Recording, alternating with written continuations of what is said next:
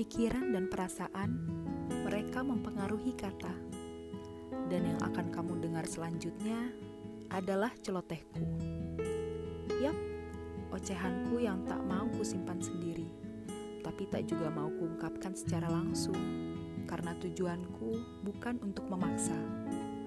Syukur kalau kamu bisa merasa yang kurasa, melihat yang kulihat, dan mendengar yang kudengar melalui apa yang akan aku ocehkan.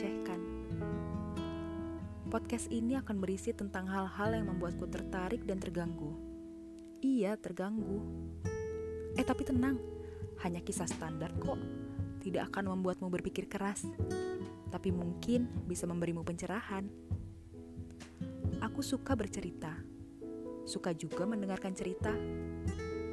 Nah, aku juga bisa bantu kamu yang mengungkapkan kata tapi sulit untuk terucap.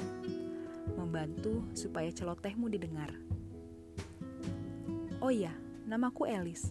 Dan mungkin suaraku bisa jadi temanmu mulai hari ini. Salam kenal.